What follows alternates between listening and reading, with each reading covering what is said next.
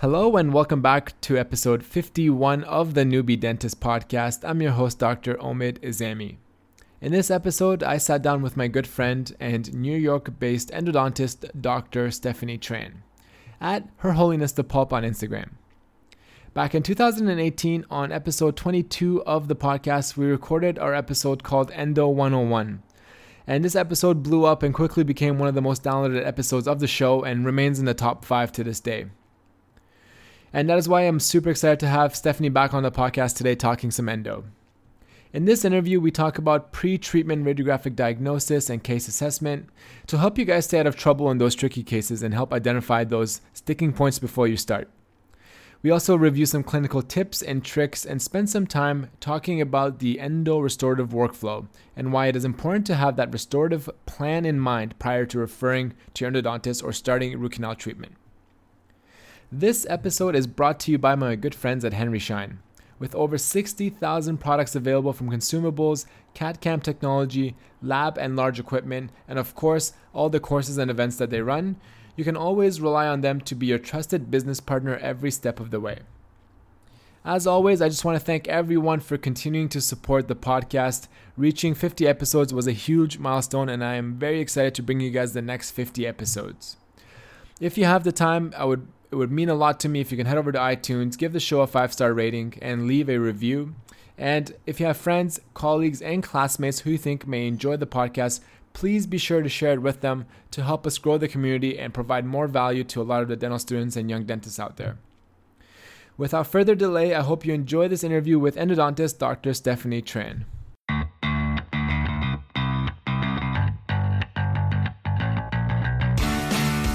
Hello and welcome to the Newbie Dentist Podcast, the safe place for newbie dentists to connect, collaborate, learn, and grow. The Newbie Dentist Podcast aims to provide high-quality and high-value content for all the newbie dentists out there. With your host, Doctor Omid Izami.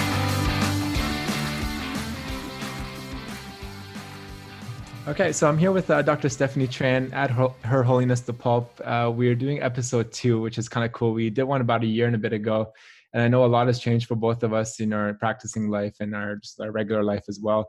So it's exciting to catch up again and talk some endo with you. So thanks again for coming on. Thanks again for having me. I'm really excited to be on again. It's been a while since you and I have talked, and so it's really cool to kind of see the changes for both of us. So I'm excited to talk to you again. For sure. So we were talking a little bit before the interview, and we're kind of seeing which topics we think will be high yield and people get a lot of value from. So let's um, start off, because we've got a lot to kind of get through today. So one thing I wanted to kind of start off with was, I think, a practical tip for general dentists, which would be the the radiograph side of things. So patient walks in, you take a P A, you've diagnosed it with, you know, pulp necrosis, you know, symptomatic apical periodontitis, whatever it may be, and you're considering starting the case. So what radiographic signs or things that you've kind of picked up over the past couple of years of working now as a specialist, um, what should we watch out for to avoid trouble and stay at, stay out of trouble, essentially? Because I, I find myself, just from personal experience, sometimes I'll look at, it looks pretty straightforward, so I'll start the case, and it's a little bit trickier. Either I can't find all the canals, or I can't negotiate the canals. And I'm wondering if there's anything that I can, or we can all watch out for on the radiograph that might give us some hints as to if it's going to be a tricky case or not. Sure. Um, there's a lot. So the first, first and foremost, whenever it's multiple canals, it's always best to take two P As, one straight on and one off angle, either from the mesial or the distal. Okay. The reason is because there's so much information, you know, even just from two P As. Of course, it'd be nice to have a C- CBCT, but you have, but on that note, just as a specifics, um, the C B C T has to be a small field of view with a very high resolution, or else if you're using like a normal C B C T, the way it is for like implants or perio or surgery, the resolution is too low to really, really see like all the canals or really see really my, fine details. So yeah. uh, taking a giant full arch C T every on every endo patient, I would not recommend. Yeah. Back to the thing, two P As, um, and then looking for the nuances in between. So looking for curvatures. Um, secondly, if you're looking at the canals and the canals have the radial opacities inside of the um, pulp chamber, then you can expect pulp stones or like some sort of dystrophic calcification. Also to keep in mind, good a de- like an average measurement of how far the pulp chamber is from the occlusal table. Um, the rule of thumb is like the rule of seven. So seven millimeters is about where you should start looking for canals. If you're yeah. getting past eight or nine millimeters in an access, that's like very dangerous. And yeah. then that's a concern, and maybe stop and reassess. But having that distance, even on the radiograph ahead of time, is very helpful to help you gauge where to access and how deep to access. And then that way you can be aware of like possible perforations. Another thing is looking at the canal itself, how thin it is, how easy it is to see. So that will tell you how calcified it is. Yeah. And if you can see the canal and all of a sudden mid-root it stops, like you, it all of a sudden disappears, yeah. then most likely the canal has split. Otherwise, I mean, sometimes it's like calcified, but it's usually either a split or like a crazy curve somewhere. That's why it would suddenly disappear. Another thing is looking for the periapical radiolucency. So the shape of the periapical radiolucency will tell you a lot. So if it's slightly off-centered of the root, that tells you that there is likely either a second canal or a split, like a split in the canal system, yeah. or a curved canal. It could be one canal, but it's curved. All those things are possibilities. So those are some things to keep in mind before you start to get in. And if it is like super curved or has an extra curvature, then that's the kind of case where you de- definitely want to pre-curve the hand file, a small hand file, like a ten C or fifteen, to try to get into that curved apex. The other thing is looking for nuances in the canals themselves. So like an, a molar, a second molar, if you take a couple angles to see if the canals merge or if the roots yeah. fuse. So then that will tell, that helps you kind of suspect okay, ahead yeah. of time if there might be a C-shaped canal system or merging of the canal systems. And then that way you can be prepared, like if the canals do join, how to prepare the two canals like that. So for the rule of seven, where do you measure that from? Is it just from like the cusp tip? From the occlusal table. So, or it, the cusp tip, yeah, it would be the cusp tip to the pulp horn, or the occlusal table to like the pulp chamber floor. Yeah. Okay, that's pretty cool. Mm-hmm. So take two views to, you can see a little bit more perspective on it. What about like mid-procedure? What can you gain like from taking some radiographs during the procedure with like hand, like a hand file in there or a G P cone in there to kind of help guide you if you're kind of a little bit lost? Sure. If you're kind of not sure if you're even in the canal system or if you're in the pulp chamber at all, then you can take a radiograph and put a file into what you think is a canal, yeah. just to make sure a canal and not a perf or something like that. Yeah. Another thing is midway, let's say you're instrumenting, but you're starting to hit a hard stop. Yeah. And in that case, you want to go back with hand files, see if you can pick around, see if you can get like a stickiness where it tells you it might be a canal system, place E D T A in there, put the um, hand file in, and then take a radiograph and see if you're starting to be excessively straight and going in the wrong direction, or if maybe you're hitting a curve and you're hitting a ledge. Those will all tell you that type of thing. Okay, so that um, I know it's a little bit off topic, but that hard stop feeling, what is that normally? What's like the main causes? Because I, I feel like when when I feel that, I like I know something's not going right, and it's always not like I'm not sure if it, if I ledged it, or is it just like am I hitting like between a like a perforation between like two like split canals, or um, mm-hmm. how do you normally manage it once you hit that like get that hard stop sure. feeling? So the rule, I mean, a good thing to keep in mind when you're instrumenting, it should feel like it's. When you are doing like the pecking motion or the slight, like you're guiding the file forward, whatever, you know, it should always allow you to progress forward.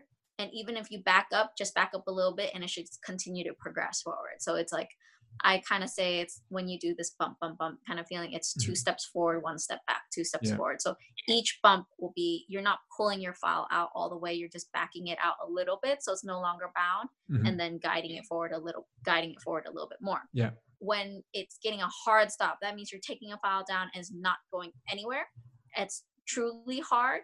Then I always go back with a hand file, usually a ten. Then I will pre-curve it and see if I can get to that my sticky point again where the canal system is. So you don't ever ever ever want to force the rotary file down. Yeah. So you take a hand file and it should feel sticky and you pre-curve it.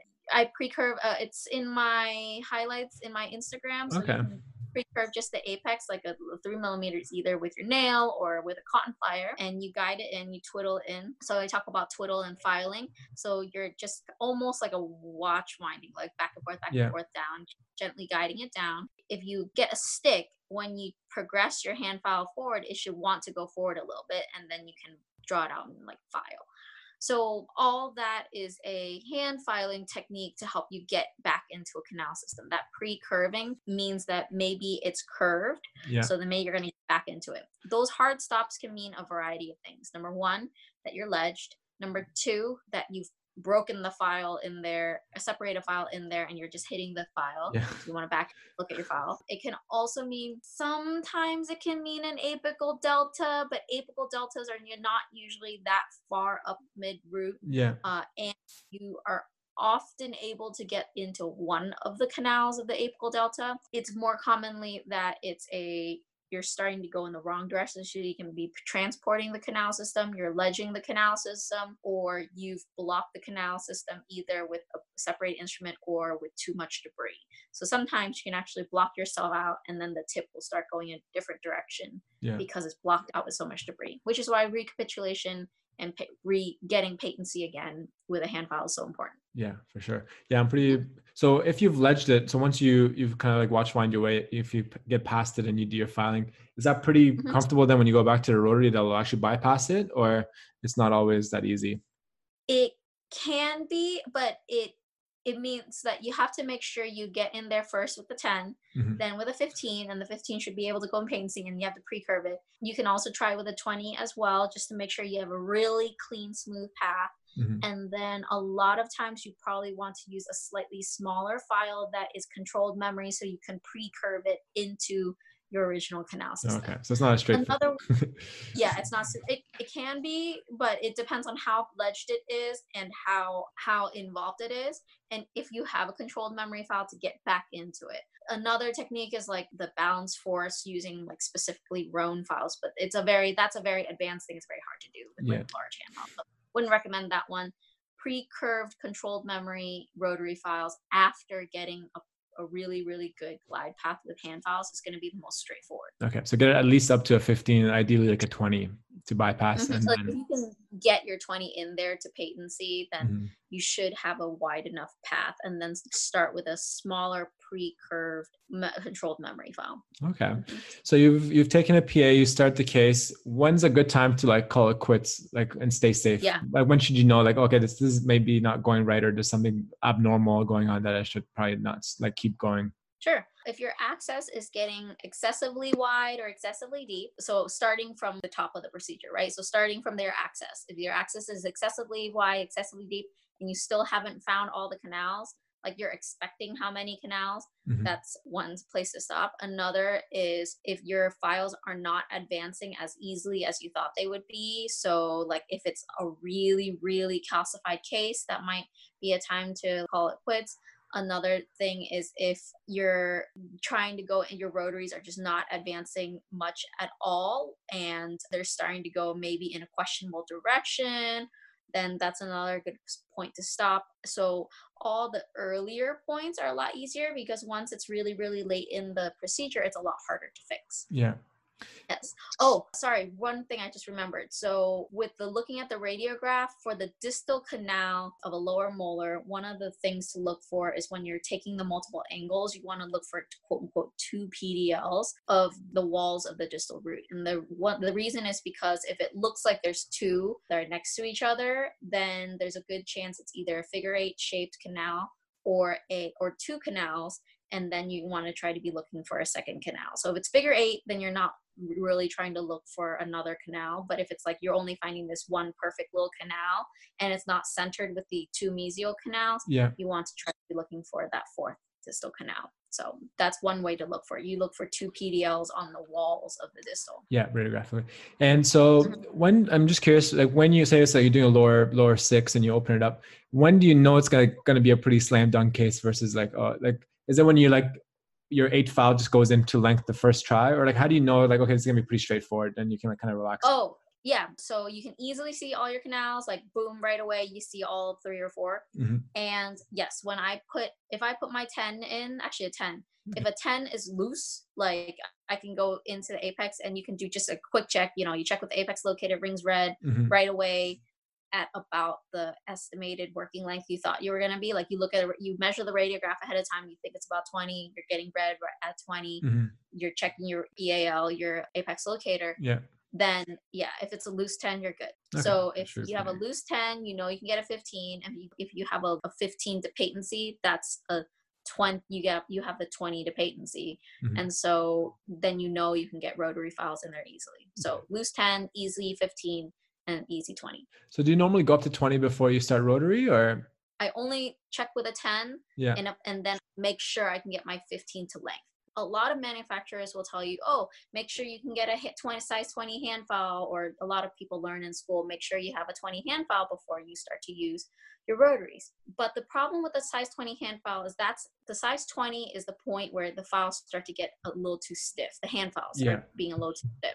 So if you're trying to to actually instrument with the twenty, there's such a high chance you can transport the canal. So it's not about using a twenty, it's knowing you have a twenty. You know you have a twenty when you have a fifteen that's a little long. Yeah. Because if fifteen is long, then a millimeter up from fifteen to seventeen, I'm not, you know, that kind okay. of thing. Yeah. So if you have a long fifteen, you don't even have to put the twenty in. You mm-hmm. already know you're at a size twenty. You're doing a good shit. Uh, once one more quick one. This is fun because I, I just asked my little no, right. troubleshooting. No, that's what I'm here for. So, for example, like some premolars I find, or the, the distal of some lower molars. I'm not sure if it's like either a wide orifice or if it's like two close canals. What's like an easy mm-hmm. way of just like checking that to make sure, like, so you know? Oh, if it's, I'm sorry, are you asking like if it's one or two canals, or yeah. if you're trying to look for a second canal? No, like you found it and it looks like, like you said, like the figure eight, or if it's just like a wider orifice. Sometimes I'm not sure, like I'm not sure if I'm like going in and it's kind of like a large like taper naturally. So I'm, okay, just, yeah. or it's like two separate ones actually. Like it's tough to kind of differentiate sometimes. Sure. Number one, treat them separately as two canals no, nonetheless. And two, if you want to check it for yourself, you can put two hand files in and see if they meet, or see if they go start going different directions. Yeah. Okay. So that's pretty mm-hmm. So take a quick radiograph with two hand files in it on each side. And if you put one hand file to like length and the other file stops, like it it, it is shorter than your your working length that you found, you know that they join. Yeah. If you want to know if it goes to your working length, then you know that they're separate. If you're not one hundred percent sure if it's two separate canals that are joining or one big one, it doesn't really matter because you need to treat them separately anyway. So you would instrument both sides of that figure eight as two canals yeah. that join, and then fill it like two canals that join. Yeah. And then you'll see the radiograph if there's any tooth structure in between. Let's talk quickly about, you know, the state of endodontics. I know you're a young specialist, so it's nice to get your kind of input on it. You're kind of new into the field and, and been working for the past little bit now. So uh, someone listening who's maybe like just finishing up a G P R or has been working for a couple of years and they're kind of considering getting into endo as a specialty. What's your mm-hmm. take on it, and, and how things are going to be going over the next like five to ten years? Would you still recommend it to someone having been in it for a little while? For sure, if they really, really, really love it. No matter what they do, no matter what thing that they are thinking about with their lives, like if they are a residency, if they're currently practicing as a G P, if they want it enough, it's worth going into it. But it has, you have to actually love it, because, you know, like people always worry, oh, is endo going to die? Oh, is peri going to, is ortho going to die because of, you know, small direct club and all that stuff? Oh, no, the specialties are always going to be around, but you're always going to be able to to do well for yourself if you clearly have a passion for it, because no specialty, no matter, and no field, no matter what the what kind of money you're making, is worth it unless unless you love it. You know, there's always going to be tough days in every specialty. There's yeah. always going to be situations. There's always going to be tough situations with politics and capitalism and, and, you know, with how companies come and go and all that stuff. There are always going to be difficult things, and people are going to get, get scared, and they're going to go Chicken Little and like, oh my God, the sky's falling. Yeah. You know what? It's always going to stuff that, and it's always going to ebb and flow. It's about, if you love it, people are going to come to you. You're going to make patient, you're going to make it better for patients no matter what. The nice thing, I think, is that as young dentists and as the way healthcare is developing, I think there's a lot of opportunities and a lot of changes to the way healthcare is being done. It's not just your same old, same old, oh, you graduate down school, you hang a shingle with your name on it and you open it and that's it. Like yeah. if you want to, yes, you can, but that's not your only option. So the nice thing about with any kind of part of dent- dentistry, but including endos, there's different ways. You can do solo practitioner, and you can do group practitioner, you can do multi-specialty, you can do, you can work for D S O and big corporate kind of groups. Yeah. There's a lot of work. And then obviously with like academia or public health or whatever. The nice thing about the other two, so either multi-specialty or big corporate or whatever, is that it's a little different, yes, but it's a good fit for some people. And the biggest thing, and I always tell this to dental students who ask me, or, or people, young dentists who ask me about my take on these things, it's about knowing yourself and knowing what you want from a practice. What are your values? What are, what's important to you? Yeah. What you, what are your, um, like hard stop negotiation points for anything? You know, it's just like dating. Everybody's individual. You have your yeah. like non-negotiables. You have to have your non-negotiables as a dentist. And honestly, you, people are not always going to know what those are until they practice for a while. That's right. You know, so some people are going to love solo gig. Some people are going to hate just being by themselves and want to be in a group. Some people don't want to be like the junior associate and have to go up the ranks in a group practice. Some people don't want to run the practice ever, and they just want to be an associate in a group or in a corporate or whatever it is. Yeah. Some people just want to bang out cases in corporate and, you know, whatever. Some people love working together with a whole bunch of different specialists in a multi-specialty because you're working together as a team. Some people want to have other people of the same specialty to bounce off, off ideas off of. And some people just want to be the head honcho. They're the only one. They don't want to talk to anybody else. You know, some people only want to do academia. It's so it's hard. It's to a lot say, of options for sure. Yeah. Tons of options. And it's about like knowing yourself and what you want from a practice, whether it's like a ton of patients, very few patients. You want to have a super, super flexible work schedule, or do you want to have just the same place every day? Like, cause you know, you like that consistency. Um, you want to have like a whole team together, or you like to be just by yourself making all the decisions, you know? So that's a tough kind of thing for a lot of people, but it's just about kind of figuring yourself out. Are you looking for ways to save money in your practice, but not really sure where to start? Look no further. Henry Schein three sixty has taken care of all of this for you. Your benefits begin at four point five percent cash rebate each month on everything you buy at Henry Schein.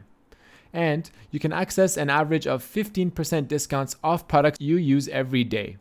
Now, here's the exciting part. Henry Schein three sixty has also teamed up with businesses that you deal with on a daily basis to help save you thousands every year. Our program partners cover areas such as practice analytics, website design, credit card merchant fees, online marketing, and inventory management. Contact your local Henry Schein territory manager to find out more. Yeah, and what do you, amongst your colleagues and stuff, what are you seeing as a main trend? Are a lot of people gravitating towards like a visiting in-house specialist in a group kind of setting, or are people still doing the traditional like endodontic center, come see me and I'll do your endo for you on a referral basis? I think that there's always that group model or group practices of the same specialty are always going to be really big because there's safety in numbers. Number one, you get to share all the responsibilities and the costs and the overhead and yeah. stuff like that. But I think that's always going to be a big one. But I've seen definitely a rise in multi-specialty, both on the D S O, like corporate level, as well as the private sector. Yeah. And the reason is, I think there's a lot of reasons. Again, safety in numbers. Corporate, there's a lot of people who don't e- who either don't want to ever run it themselves, or they like to have that safety net of a corporation, like they know they're going to be have a ton of patients. Yeah. And then also there's, I think this is a factor partly with our generation, is that we like to work together. Mm-hmm. I think our generation really like does a lot of collaboration and kind of cognitive collaboration. So on top of that, you see a lot of how dentistry is all interconnected, and that it's not just, oh, here's a prescription for an endodont for an endodontist, like get a root canal. No, I mean, there's so many nuances of like treatment planning and restorative concerns and endodontic prognosis and perioprognosis and all that stuff that it's really easy when things are all together. So I think that there's always going to be those two things, but yeah. I definitely see the rise of multi-specialty or like larger groups. That's pretty cool. And I think that's an, it's a nice setting to work in. Like you said, when you have other specialists or other even general dentists that you work with to bounce ideas off each other and plan cases together, you can get a lot better result for the patient, which is pretty cool. And I like that. I like that our generation is a little bit more like collegial and interacting with each other. I find it's, it's funny because when I go on Facebook, you know, the demographics a little bit older than like Instagram and stuff. yeah. So on Facebook, there's so much like, someone will post a case and instead of like support, there's always like that one old guy who's like, oh, this is, I could have done this better, or like this and that. So it's great that I think our young, our generation, our people, our millennials kind of coming up, especially through Instagram and other like media mm-hmm. platforms, are able to like collaborate and share cases and help each other out. And um, I think it's just really helping accelerate people's like learning curves. Like people are just getting so much better quicker um, with having that mm-hmm. much support. So you mentioned yeah. the the multi kind of discipline. And I know I've been like past few episodes, I had like Davey Almanon, and we talked a lot about biomimetic dentistry and the restorative side of things, which is uh, something that I, I really enjoy doing. And I know the biomimetic guys and the endo guys maybe have different goals because their whole aim is to like avoid endo, right? So try and save the pop if, if need be. Uh, unfortunately, sometimes it doesn't work out and the pop does flare up, and sometimes people do need endo. So with the endo restorative aspect of things, I know that's an area that you're really passionate about and lecture on and things. So let's maybe from an endodontic perspective, h- how do you facilitate the restorative side of things? So if you may talk to me about mm-hmm. like that interaction that you have and maybe a couple of examples, that'd be really cool. Yeah, sure. So I w- try to work really, really closely with my restorative doctors, and I try to tailor things a little bit to what their preferences are and what their, like, you know, if somebody's like hardcore biomimetics versus somebody who uh, has a different treatment plan for a patient, because there's different patients who are going to be like, a, certain patients are going to be a fit for like pure, pure biomimetics. Some patients are not going to be a fit for that. And you might just have to do amalgam or whatever, you know, yeah. like.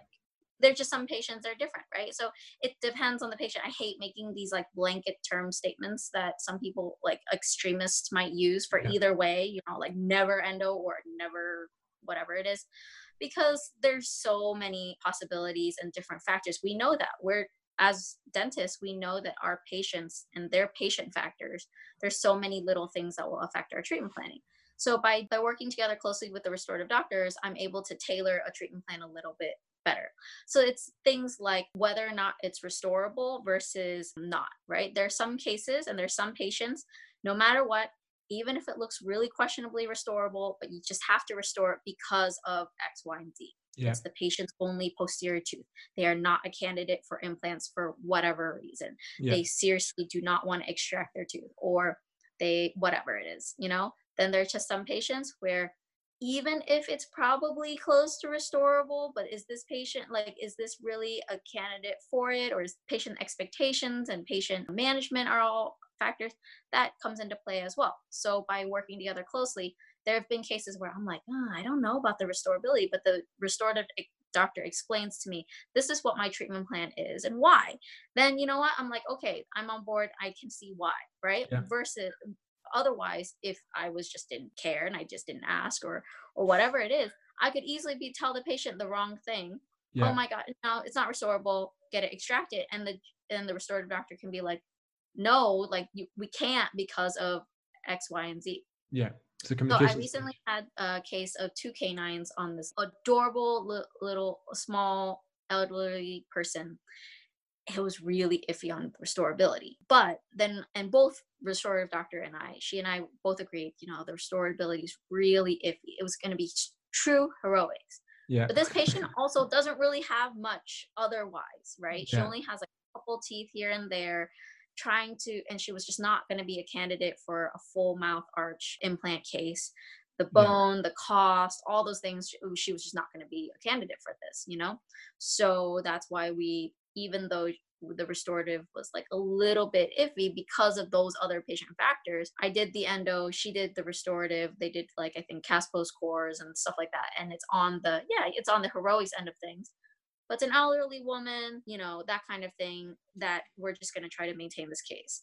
Another one I had recently where I didn't even do the endo, really nice elderly man, large, like slightly large caries on one tooth, and another tooth had crown, recurrent caries, close again to the pulp, quote unquote. Yeah. And that's what he was referred. But he's also like ninety years old. The pulp is calcified to no, there's like no pulp yeah. at all in that chamber. Yeah. And if we really started nitpicking every single margin, you're you're looking at res- at replacing every single crown in his mouth. He's had these yeah. crowns for like twenty years. The rest, like um, the restoration had like a deep caries, but it, there's no pulp really in the chamber anymore. So it's not that close yeah. to the pulp. And he can't really feel cold on a lot of teeth, and there's no lesions, and he's completely asymptomatic, you know? No, I'm, so I talked to the restorative doctor, and she and I were both like, you know, yeah, well, let's not, we're not going to do endo on this case. He's happy because he's not getting endo, but also these teeth are, they're all questionable. Like all the margins are questionable. We're not going to yeah. subject this poor ninety year old man through to replace so him with a crown yeah. in his mouth, you know? So there's different patient factors. I'm sure a lot of your viewers are going to disagree with me on a case or whatever, but it's, it depends on patient factors. It depends on restorative factors, all those things. Back to the biomimetics and that type of thing, because the whole point of biomimetic dentistry, not not about pulp or not, but more importantly, it's about restoring the tooth and how, right? You need to have the proper yeah. bonding protocols to give the tooth the best possible option. So on part of that is conserving as much tooth structure as possible and adequate access, right? So for conserving as much tooth structure as possible, the nice thing about endodontics is that so much has advanced that as how has allowed us to maintain as much tooth structure as possible. Yeah. We're able to do smaller accesses because there's better understanding of the anatomy, there are better radiographs, there's C B C Ts, and there's better illumination and magnification. So we can do smaller accesses to do the same thing. We can still clean out the caries, we can still clean out the pulp and get out the tissue with still getting smaller accesses. We're able to do smaller instrumentation and still be able to irrigate and instrument well. We now have like better, ins- we have Um, high, more technology for the instruments, so controlled memory, different types of heat treatments, different types of instruments, instruments with yeah. smaller mm-hmm. maximum flute diameters, so just really, really thin instruments and really flexible ones. So we're able to maintain the curves and maintain the tooth structure. And then additionally, we can have better irrigation and cleaning. You know, there's activated irrigation, there's good research on different types of irrigation and different irrigation protocols that we can get the tooth really clean with smaller shapes and still do everything. So we're able to, to conserve tooth structure on the endo side of things. Then on the access side of things, we can still maintain a smaller access, but still have it adequate access for the restorative doctor to do all their proper bonding protocols. Because I think yeah. that's really important. It does me no good to do a tiny, tiny, tiny root canal through an access that no restorative doctor can get etched and yeah. bond properly in or out. You know, like, okay, that, then now I've made more of a headache for you and me. I mean, that's just, that's not good, right?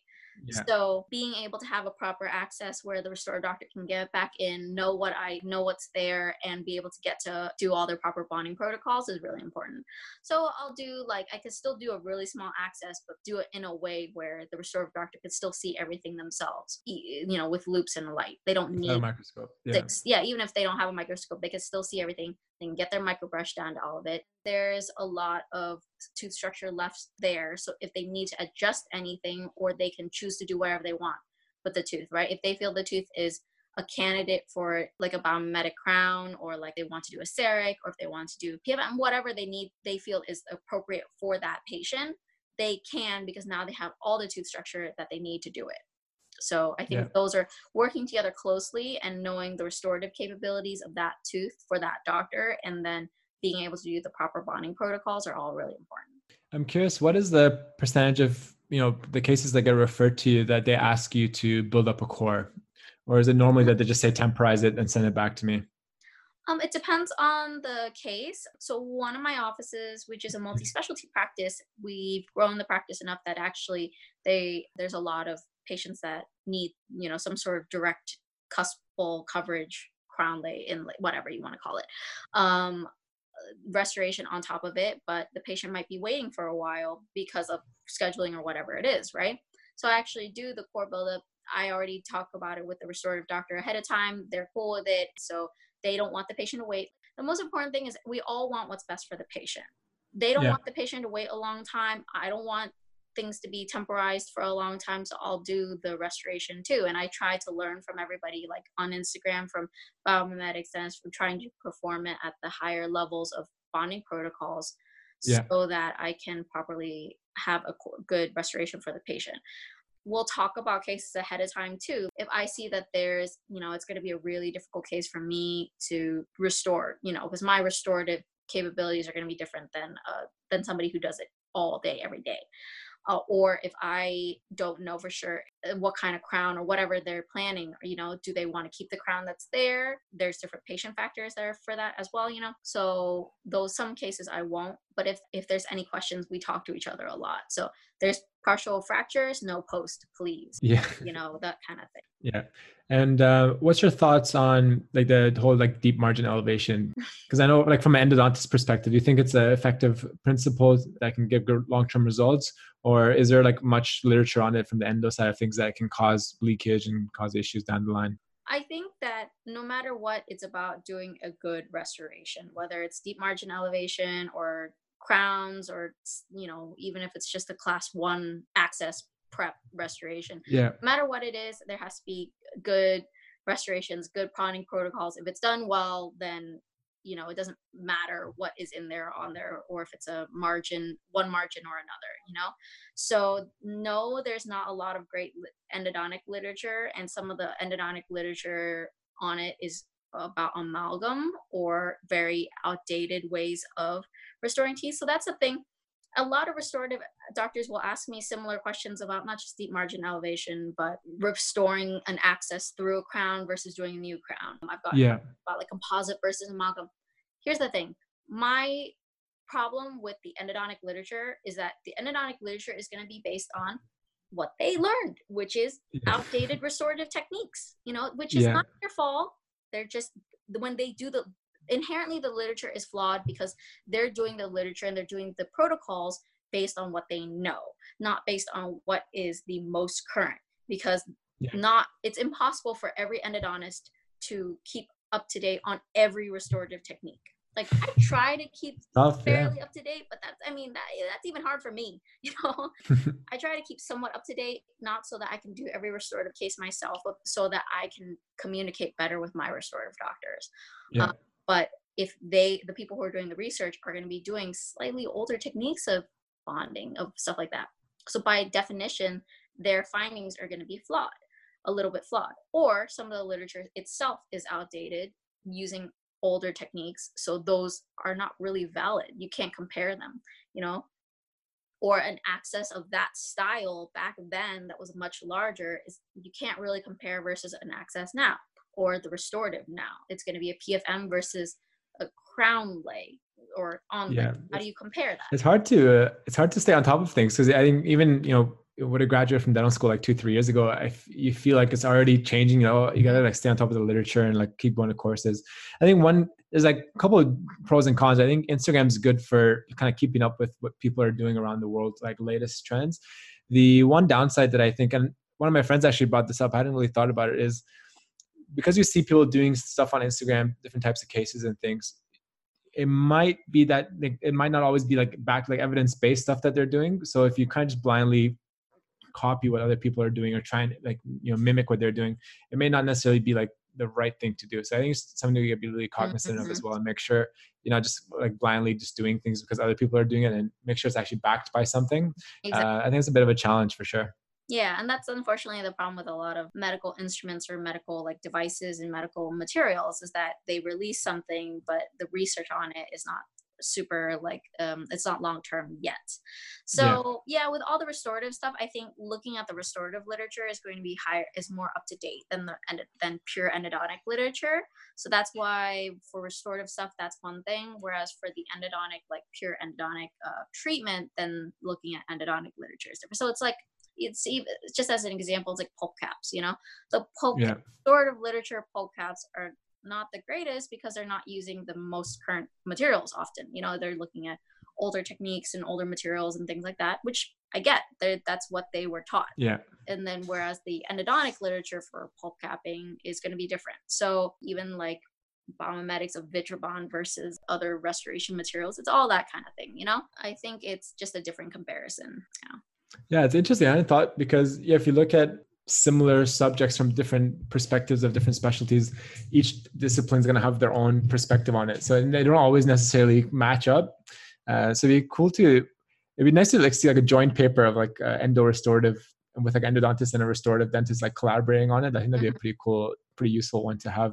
Because I think, you know, like you said too, with like the like ninja accesses and stuff, It's yeah, it's cool because it saves tooth, but if the restorative dentist can actually like fit a microbrush down, or the depth of cure is not going to be good enough for the composite in there, it's going to always like have those issues with it as well, right? And I know even Don't in the- Don't say that to the extremist endodontists. They're going to hear this podcast and be like super angry with me.